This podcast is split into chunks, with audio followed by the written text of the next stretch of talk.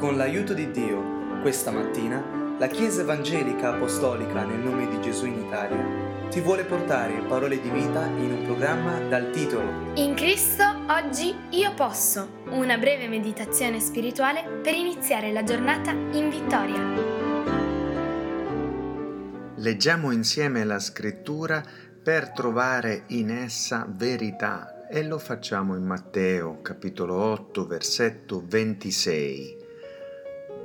Ma egli disse loro, perché avete paura, uomini di poca fede? E alzatosi sgridò i venti e il mare e si fece gran bonaccia.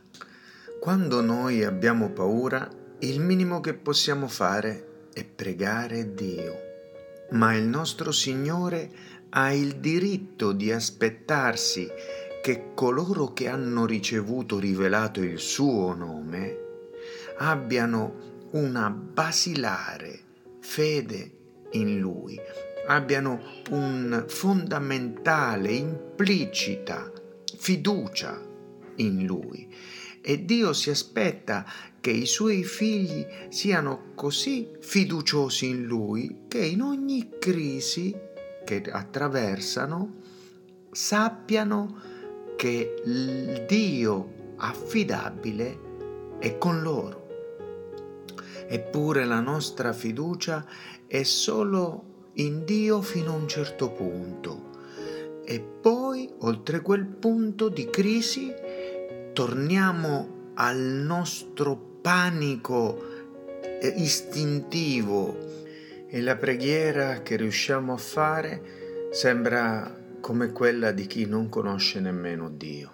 Siamo cioè arrivati alla fine della nostra speranza, del nostro giudizio e dimostriamo che non abbiamo la più piccola vera fiducia nel Signore e nel suo controllo sovrano su tutto il mondo. Questo è l'effetto della paura su di noi. La paura ci paralizza, la paura ci fa vedere Dio come se fosse addormentato quando Dio non dorme mai, non sonnecchia colui che guarda su Israele, dice il salmista.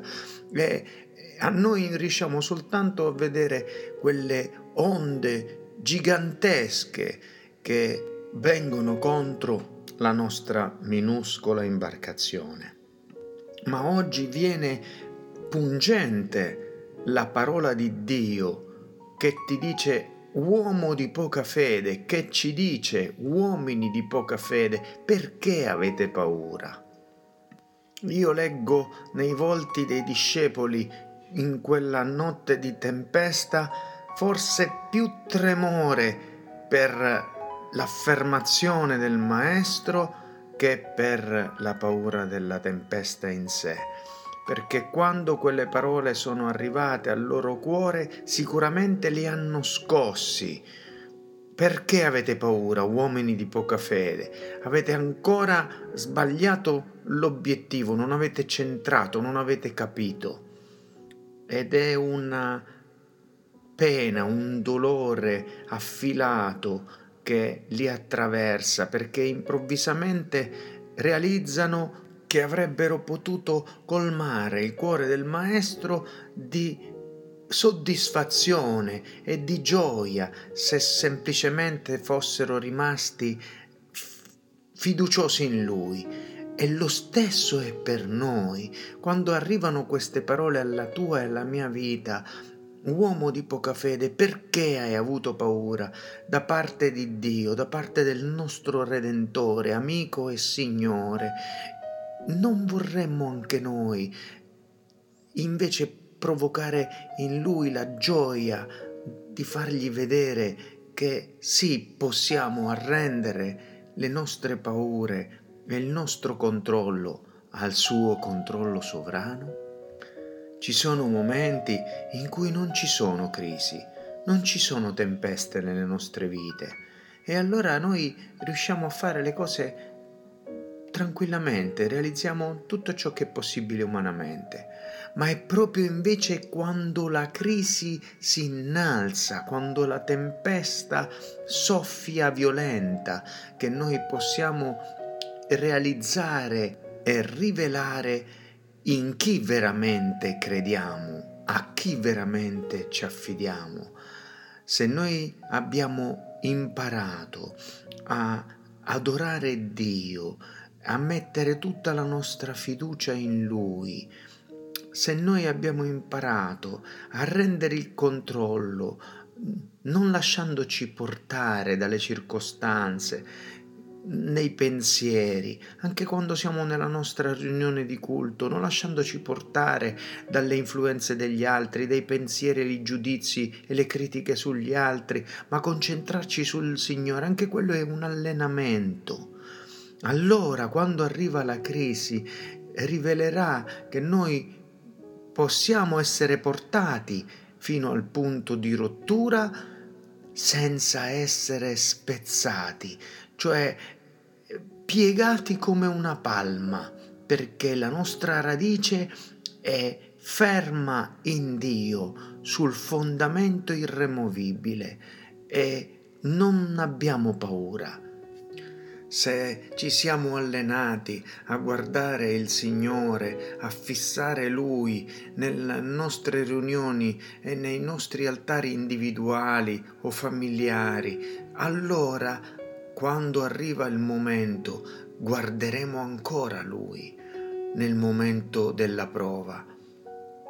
Tanto abbiamo parlato e si medita sulla santificazione ma qual è il risultato della santificazione nelle nostre vite?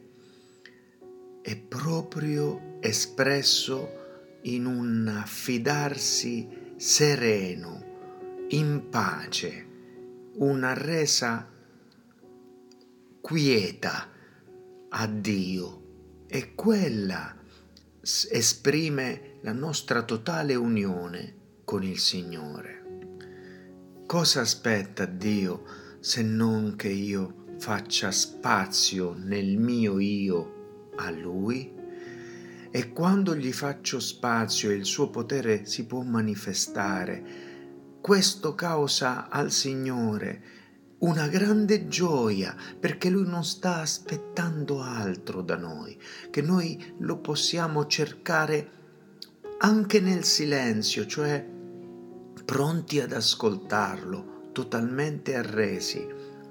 Questa unione significa non solo santificazione, ma anche essere graditi al nostro Padre Celeste, al nostro Salvatore che ha pagato il prezzo, al nostro Creatore, amico e sovrano Dio, Gesù Cristo.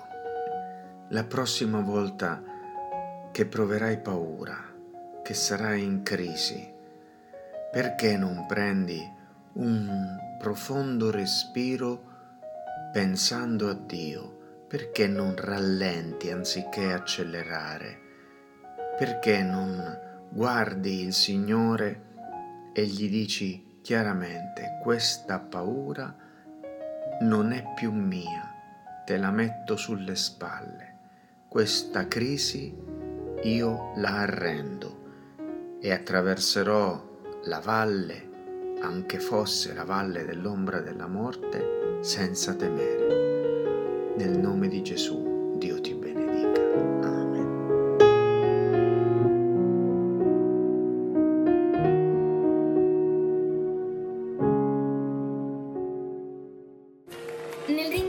Dio ti ricordiamo che se desideri conoscere dove siamo in Italia o conoscere più di Cristo, puoi visitare www.conoscerecristo.it. Vorresti ascoltare questo audio liberamente e anche quelli precedenti? Cerca il podcast Conoscere Cristo usando le parole Gesù e la Bibbia e condividi il messaggio dell'Evangelo con i tuoi amici. Dio ti benedica.